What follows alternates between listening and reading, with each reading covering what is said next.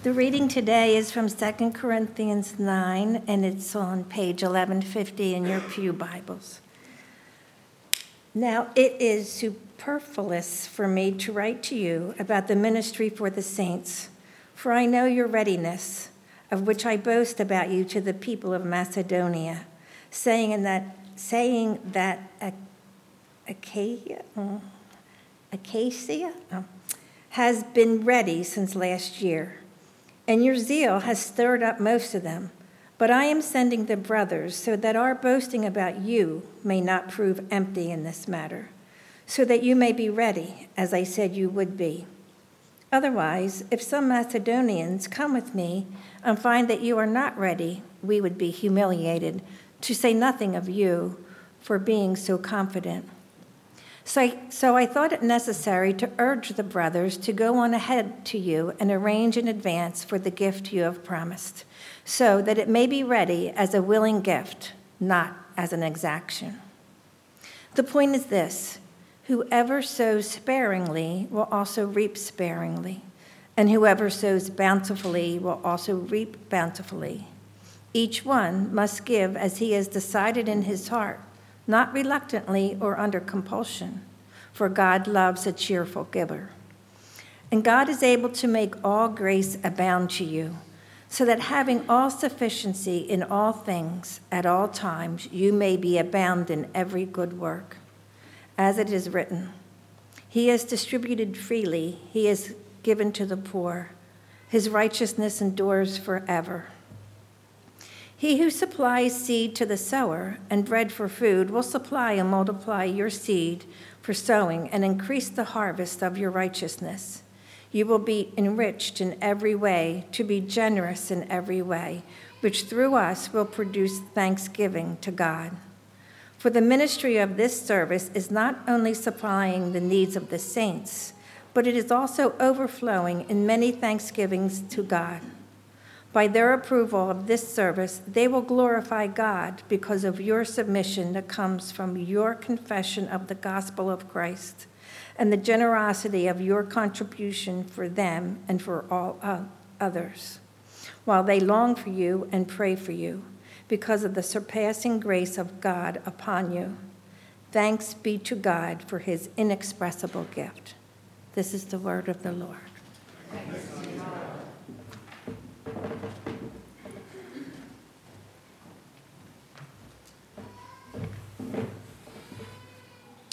Thanks, Debbie. Let's uh, pray God's help as we think about the passage. Heavenly Father, thank you for your word. Thank you for your commitment to not only instruct us, but transform us by your written word as you proclaim to us the word made flesh, your Son, Jesus Christ, Christ the King.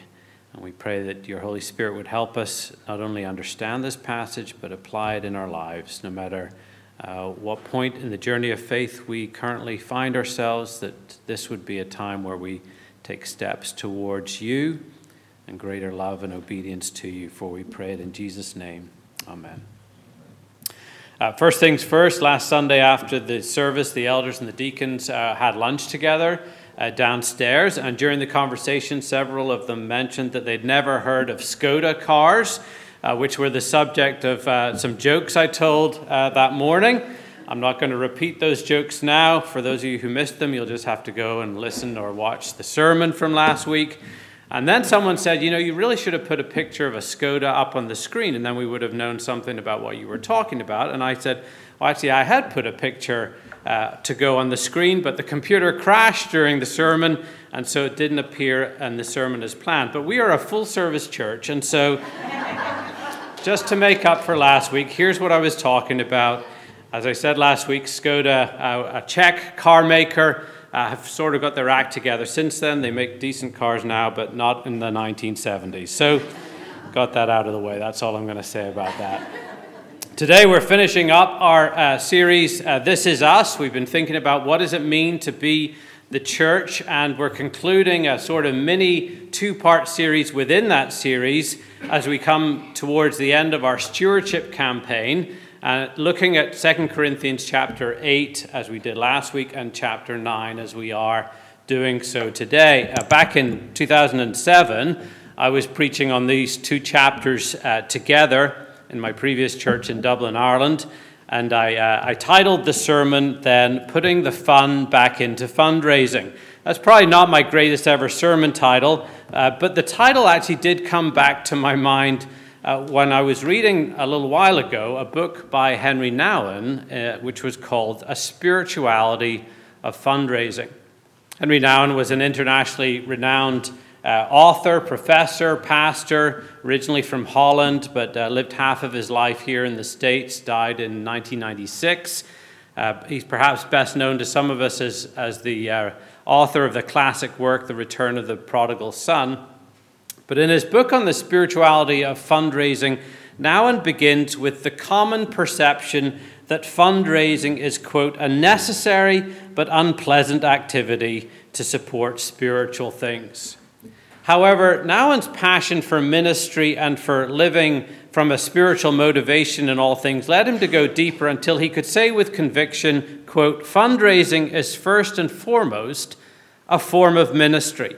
It is as spiritual as giving a sermon, entering a time of prayer, visiting the sick, or feeding the hungry. End quote. And I suspect that the Apostle Paul would have given a hearty amen to those words from Nouwen. And here in 2 Corinthians 9, uh, Paul is building uh, uh, on the argument that he began in chapter 8 that we were looking at last week, all of which looks back to a fundraising appeal that Paul had made to the Corinthians a year earlier. You may recall from last week, Paul had set up a charitable fund for the Christians in Jerusalem as the church there had been dealing with poverty since the beginning of its existence.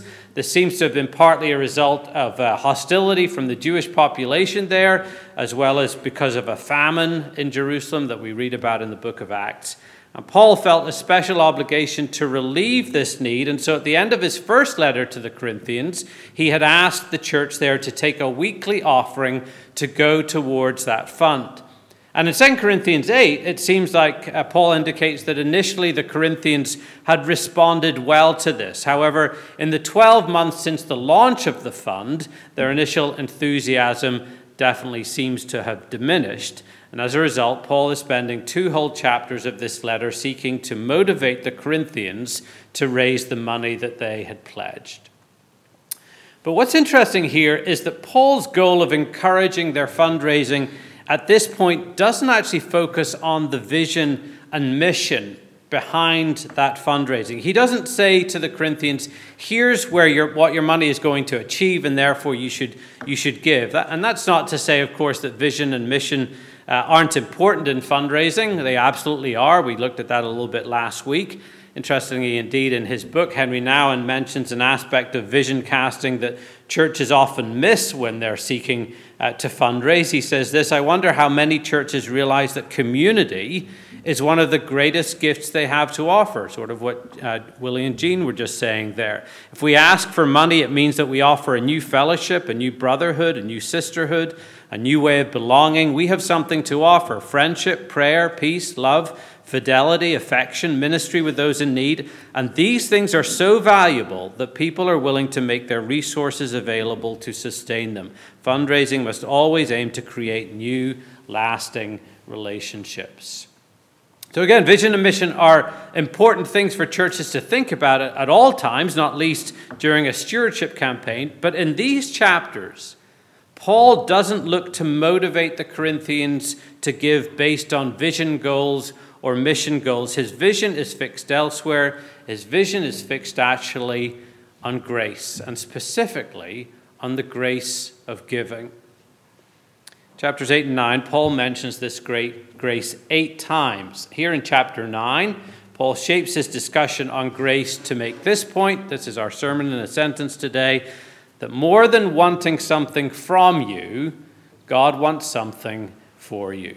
More than wanting something from you, God wants something for you. We'll think about that uh, through this chapter in three parts. First of all, the two kinds of giving. Secondly, God the giver, not the taker. And thirdly, the harvest of righteousness. More than wanting something from you, God wants something for you. Verses 1 to 5, uh, before Paul gets to the two kinds of giving, which is, will be our first point, he takes care of a few administrative details concerning the collection in Corinth for the sake of for the saints in Jerusalem. Uh, but right on the heels of this housekeeping, he brings up this idea of two kinds of giving. Look at verses 5 to 7 again. So I thought it necessary to urge the brothers to go on ahead to you and arrange in advance for the gift you have promised, so that it may be ready as a willing gift, not as an exaction. And the point is this whoever sows sparingly will also reap sparingly, and whoever sows bountifully will also reap bountifully. Each one must give as he has decided in his heart, not reluctantly or under compulsion, for God loves a cheerful giver. In these three verses, Paul contrasts two kinds of giving. Look with me, first of all, at how he says we are not to give, the bad kind of giving. He gives three descriptions of how not to give not as an exaction, not sparingly, and thirdly, not reluctantly or under compulsion. And in each case here, the, the essence of what is wrong in this desire is to hold back. It's not that there's no giving going on, there is giving, but it's coming from a heart that wants to hold back. Firstly, it sees what it has to give as an exaction, as some kind of external compulsion, arm twisting. Paul, Paul says Christian giving should not feel like paying your taxes. Earlier this month, the Borough of Kennett Square presented the first reading of its 2022 borough budget. And while some people might quibble about some things in such a budget, generally residents are are in favor of, improved infrastructure, a well staffed police force, good roads, etc. But even when we recognize that taxes can pay for good things, most of us really don't like paying taxes. We're not shouting, Whoopee, I get to pay my taxes again this year. It's not voluntary, it's an exaction. It's somewhat reluctant giving under compulsion. And Paul says that's not how we are to think when we think of Christian giving. Neither, Paul says, are we to give sparingly. The basketball coach tells the team that for the last two minutes of the game to spare no effort. That she, she means don't hold back. Give all the effort that you can. And Paul wrote in his letter to the Romans that God did not spare his only son. He was saying God did not even hold his son back from, from us, he didn't keep him for, for himself.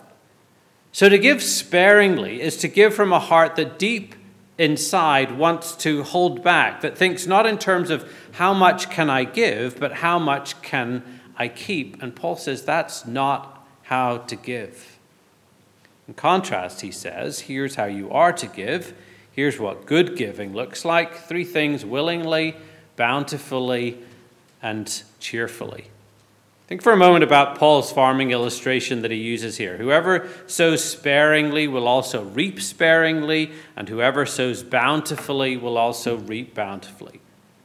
I mean, no, no farmer in his right mind considers sowing as a loss of seed for the simple reason that the harvest will provide the seed for the next season. So uh, as he sows, he doesn't begrudge the seed he's casting on the, on the ground or try to scrimp by with sowing as little as possible. He willingly sows all that he can and trusts that God will bless the sowing with a bountiful harvest. If the farmer, for whatever reason, cuts back on the sowing, he's going to cheat himself of that harvest. The more he sows, the greater the harvest he will reap, and the more he will have for sowing in the next harvest. And Paul uses this because he's applying it to our financial giving. Actually, the word he uses here, bountifully, could just as well be translated in terms of blessing, in which case the verse would read like this Whoever sows sparingly will also reap sparingly, and whoever sows with blessings will also reap with blessings. God gives back blessings to those who give as a matter of blessing. So, as a general principle, Paul's saying here those who give grudgingly and little receive a tight fisted return, while those who, by contrast, give generously and in an open handed way receive lavish return, blessings in return. Now, it's this conviction that God gives bountifully, that his mathematics mean that you have you have more, not less, when you give more away. That leads to his third way to give, which is cheerfully. God loves a cheerful giver. You know, there actually aren't that many times in the Bible where we're told what God loves. We're told what we should love, but when it comes to what God loves, in the Old Testament, we're told, for example, that God loves his sanctuary, he loves righteous deeds, he loves justice, he loves the gates of Zion. In the New Testament, we're told that God loves the world, John 3:16. But this instance here is the only time in the New Testament when we're told what God loves present tense. And look what it is. God loves a cheerful giver. You want the God of the universe to love what you do? Well, here's where you should start give cheerfully. Most of us, if we're honest, are cheerful spenders, especially when we're spending on ourselves, and now it's all so easy. You just have to press a button on your computer, and packages magically appear at your doorstep. Some of you, even more than I can ever imagine you getting. We'll not get into that. Most of us are cheerful spenders, but God loves cheerful givers. As far as God is concerned, it's less about how much you give and more about how you give. Something has ha- happened in your heart so that your basic desire is now to give and to share as much as possible instead of keeping as much as possible. It's as if there's a, a, magnet in your heart that used to be turned in such a way that it would pull possessions towards you, but now something has happened in there such that the magnetic poles have switched and now it pushes things out from you towards others, and it happens with joy. So please hear what Paul is saying here. God loves for you to be happy in your giving. More than wanting something from you, God wants something for you. So, I mean, try to imagine what the universe would be like if God were not like this. John Piper asked the question this way What, what if God were like a father who was basically irritated by happy children? I mean, imagine a child who has a clay ornament, at, uh, makes a clay ornament at school to give to his mother on Christmas Day. He's taken such care making it, painting it, wrapping it, uh, you know, all the preparation. Christmas morning arrives, and he's so excited about giving this gift to his mother, he can hardly sit still. He says, Oh, please open this one next, Mommy. Please open this one. And the father snaps him, Just shut up and sit still. She'll get to it when she gets to it. Or what, is, what if his joylessness was even worse than that, so great that he said, What are you so excited about? It's just a lump of clay. If God was like that, the universe would just collapse into this black hole of misery and nothingness for us. But God isn't like that. God loves a cheerful giver. God loves when his children are cheerful and happy in their giving. He delights to savor and to see the joy of every gift given and every gift received. God cannot be annoyed or irritated by excessive cheerfulness in giving because there's no such thing as excessive cheerfulness in giving. He loves your enjoyment of being generous. So, how are we to give? We're not to give as an exaction or, as, uh, or sparingly or reluctantly or under compulsion. How are we to give? Willingly, bountifully, cheerfully. Now, that God loves a cheerful giver tells us something extremely significant about God, and that, this brings us to Paul's second point here. He tells us that God is the giver, not the taker. Look at verses 8 to 9. God is able to make all grace abound to you, so that having all sufficiency in all things at all times, you may abound in every good work. As it is written, He has distributed freely, He has given to the poor, His righteousness endures forever.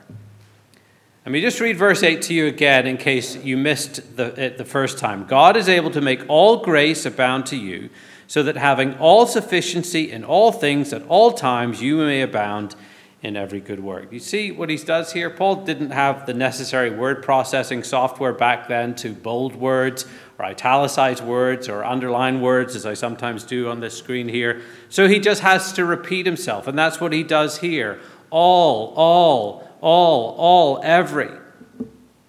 And what he says here is not just for the Corinthians, it's a staggering promise for every follower of Jesus that God is able to make all grace abound to you. Or to put it different, a different way, God is not a taker, He's a giver. Our failure to be generous stems in part from thinking that God is a taker. We think that God, God to be incessantly demanding, asking us to give up this and give up that in this kind of zero sum gain world that we live in. So we feel like grasping after that which we can get our hands on in this world to counteract his demands so that we can have what we want and need. We think if God is draining me by all of his demands, well, what, what joy can I have unless I drain the world? If life is being sucked out by a demanding God, then I need to suck in whatever pleasure I can from this world so that our, our basic disposition becomes one of taking and keeping and sparing because in our minds, God's always taking, He's always demanding, He's the great taker. And Paul says, no, no, no, no, no, no, that's, that's absolutely wrong. The flow all goes in the other direction. God's the great giver. He's the ever flowing fountain, one of John Calvin's favorite images of God. God is the ever flowing fountain, the inexcusable Father, pouring out ever replenishing blessing and grace and hope and joy. But here's the part we often miss in all of this. At the heart of God's giving, at the heart of his generosity and his blessing stands a purpose, Paul says that rather than lavishing believers with expansive expressions of grace so that we can just glut ourselves on God's gift, the resources that God pours into our lives are to be used, as Paul writes here, for every good work. This is not the prosperity gospel here, although it's certainly been abused by prosperity gospel preachers over the years. The idea, you know, send us your seed money and God is going to bless you and make you rich. Bigger houses, more cars, nicer clothes, fancy toys. And Paul says the promise isn't give so you can get rich, it's God will give you all that you need in order that you can continue to be generous. God will make sure He will always provide enough for us to be generous. Person who sees God that God is the giver, not the taker, looks at the needs of the world and feels this internal pulse to give, to share out of the grace that has been abound, uh, that has abounded to him or her from God. And God says, I'll make sure you never run out of that grace. I'll give you what you need so that you can give to others. You will always be rich enough to be generous. No matter what level of income you have, you will always be rich enough to be generous because God is the great giver, not the taker. Well, that brings us then, thirdly, to this harvest of our righteousness, just using this phrase that Paul uses in verse 10. Let me read that verse to you. He who supplies seed to the sower and bread for food will supply and multiply your seed for sowing and increase the harvest of your righteousness. Paul again uses a farming analogy here to make the point that God is not only the giver of the seed that gets sown, but also the one who provides the harvest from the seed. In other words, God gives the resources with which we can be generous, and then He blesses our generosity to provide us with more resources to be even more generous. Paul refers to this blessing as the harvest of your righteousness. Here he says, are the results of your generous giving. And he gives three results here. First is this it relates to what we just saw. The first aspect of the harvest of our righteousness is that we get an even greater ability to be generous. Look at verse 11. You will be enriched in every way for great generosity. Now, just in general, there is a sense of enrichment that comes from generosity. Christian Smith and Hilary Davidson are the authors of a book called The Paradox of Generosity, which they wrote this by giving ourselves away we ourselves move toward flourishing. This is not only a philosophical or religious teaching, it is sociological fact. They back that up with research that shows that those who give 10% of their or more of their income, those who volunteer their time are more likely than others to report being very happy. They also they also report and demonstrate how generosity actually has health benefits. Those who give more money, volunteer their time, or relationally generous are more likely to be in excellent or very good health than others. And those who are more generous in these ways also, they say, report a clearer sense of purpose in their life. Now, I don't think the Apostle Paul would have any, would have been surprised by any of those findings, but for him This idea of re- enrichment that comes from generosity, again, is for a specific purpose. It's to be more generous. That's the goal. That's why God enriches us. The more you give, the more you'll be able to give. And if, as Jesus says, it's more blessed to give than to receive, then you, you can see what joy and delight in his mind he knows that will bring. And frankly, Paul's approach here to generosity, encouraging generosity, is so different from what we often hear. But I think we need to hear what Paul says about this. A few years ago, a study was published that showed while Americans have, have experienced significant income growth over the last 50 years, that during that same period of time, the average giving in evangelical churches has dropped from 5.98% to 3.21% of those ever growing incomes. That as Christians in this country, we've generally overall earned more but given less. So maybe instead of seeing our giving as some sort of duty, or as possibly offering us a tax break, or as an opportunity for self fulfillment, or as an expression of some sort of indebtedness to society, we should heed Paul's encouragement that through our giving, the God who gives will enrich our lives in every way. Paul's teaching on giving is not intended to make you miserable, it's not intended to load you with guilt. God wants to make you happy, He wants to make you free. He doesn't want you to be generous so that He can take things away from you. He wants you to be generous so that He can give you more more joy, more contentment, more fr- fruitfulness, more seed for sowing, so that you can experience the blessing of even greater generosity. The second aspect of this harvest of our righteousness is appropriately for this week greater thanksgiving to God. Look at verses 11 to 13. You will be enriched in every way, to be generous in every way, which through us will produce thanksgiving to God. For the ministry of this service is not only supplying the needs of the saints, but is also overflowing in many thanksgivings to God. By their approval of this service, they will glorify God because of your submission that comes from your confession of the gospel of Christ and the generosity of your contribution for them and for all others. Generous giving results in God getting more thanks. In verse 13, Paul's essentially saying the same thing. People will glorify God as a result of our obedience to the gospel expressed in our, in our generosity. And that makes sense, right? When, when people see that you're generous, they'll recognize that your confession of faith is genuine, that you really believe the gospel. You put your money where your mouth is. The reality is that what we, we uh, do with our money says an awful lot about the state of our hearts. Our credit card statements, our bank statements are some of the best indicators of what it is we truly, truly love. Because our spending and our giving either make God look valuable and trustworthy and precious, or they make him look undependable and stingy. When our giving shows God to be as great and generous and gracious as he really is, he receives much thanksgiving and glory.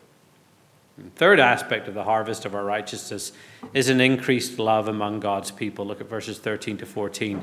By their approval of this service, they will glorify God because of your submission that comes from your confession of the gospel of Christ and the generosity of your contribution for them and for all others, while they long for you and pray for you because of the surpassing grace of God upon you. It creates this increased love among God's people. Henry Nouwen expresses this aspect of the harvest in a lovely way in his book. He says this When those with money and those who need money share a mission, we see a central sign of new life in the Spirit of Christ. We belong together in our work because Jesus has brought us together and our fruitfulness depends on staying connected with Him. Therefore, those who need money and those who can give money meet on the common ground of God's love. More than wanting something from you, God wants something for you. And in the harvest of our righteousness, God gives us an even greater ability to be generous, greater thanksgiving to God, increased love among God's people. Paul concludes this chapter with this explosive doxology, verse 15 Thanks be to God for his inexpressible gift. Such a, a, great way to finish the chapter, but it does leave us with a question what exactly is the gift that Paul is referring to here? And the commentators are actually divided on this. Some think that Paul is referring to the encouraging picture of generous and loving unity between the Gentile Christians in Corinth and the Jewish Christians in Jerusalem. Others see the gift as God's grace at work amongst the Macedonians and the Corinthians, which has prompted their generosity. I, I would lean, however, with those who think that Paul is talking about something more basic and more glorious than those things. And the clue, I think, is in the, the previous verse when Paul writes this, verse 14 While they long for you and pray for you because of the surpassing grace of God upon you. Paul has used this word surpassing a few other times already in 2 Corinthians. For example, in chapter 3, verse 10, he refers to the surpassing glory of the new covenant. In chapter 4, verse 16, he writes of the surpassing greatness of the light of the knowledge of God in the face of Christ. In other words, for Paul to describe something as surpassing was to describe it as part of the stunning new reality of what Jesus has brought about through the new covenant by way of his death on the cross for our sins and his resurrection defeating sin and death. And here in chapter 9, the ink is barely dry on the words, the surpassing grace of God upon you, before Paul writes, Thanks be to God for his inexpressible gift. The gift seems to be God's glorious, redemptive work for us through his Son. Or indeed, it could actually be that Paul is speaking of Jesus himself as the ultimate gift, the one who, as one commentator translates it, is too wonderful for words. And in that sense, there's no better note on which Paul could end this chapter, indeed, these two chapters, because Paul's whole point is that it's God's grace that is the basis of Christian giving. Paul's call to willing, Bountiful, cheerful giving is not a call for you and me to reach down deep within our beings and rise to the best version of ourselves, as people seem to talk about today. No, it's a call to respond in true belief and repentance to God's grace revealed in Christ. It's a call to gaze upon and meditate on and contemplate Christ's giving of himself on the cross as the model for our giving, just as Paul described in chapter 8, as we saw last week, 2 Corinthians 8 9, you know the grace of our Lord Jesus Christ, that though he was rich, yet for your sake he became poor, so that you by his poverty might become rich. So, this is not a call to some kind of legalistic obedience or observance. It's not a call to giving out of coercion or guilt. It's a call to grace as Paul's repeated mentions of grace in these chapters emphasize the grace of God, the grace of taking part in the relief. Complete among you this act of grace. Excel in this act of grace, for you know the grace. As we carry out this act of grace, God is able to make all grace abound to you, the surpassing grace of God. Paul's appeal to generous giving is not a call to rise to the best that is within us, it's a call to rise to his best within us. It's not a call to save your, ourselves, but to demonstrate by our giving how much we delight in God and his grace to us in saving us. Because more than wanting something from you, our gracious God wants something for you. And if you receive it, it actually does put the fun back into fundraising. So, for the final time, my friends, in this series, this is us. Let's pray. Father, this is such an upside down or right side up revolutionary way to think of our possessions, our money, our finances, because it's not the way that this world wants us to think about it. It's not the way that many of us have have learned about it, but it's the way that you have taught us. You are the giver. You are not a taker. You are a God who delights to pour abundantly into our lives so that we might pour abundantly into the lives of others. Lord, we thank you that you love, you love a cheerful giver. Help us to become that if we're not that. Help us to grow in that if we're weak in that. Help us to delight in giving, knowing what has been given to us through you by your Son. We pray this in Jesus' name. Amen.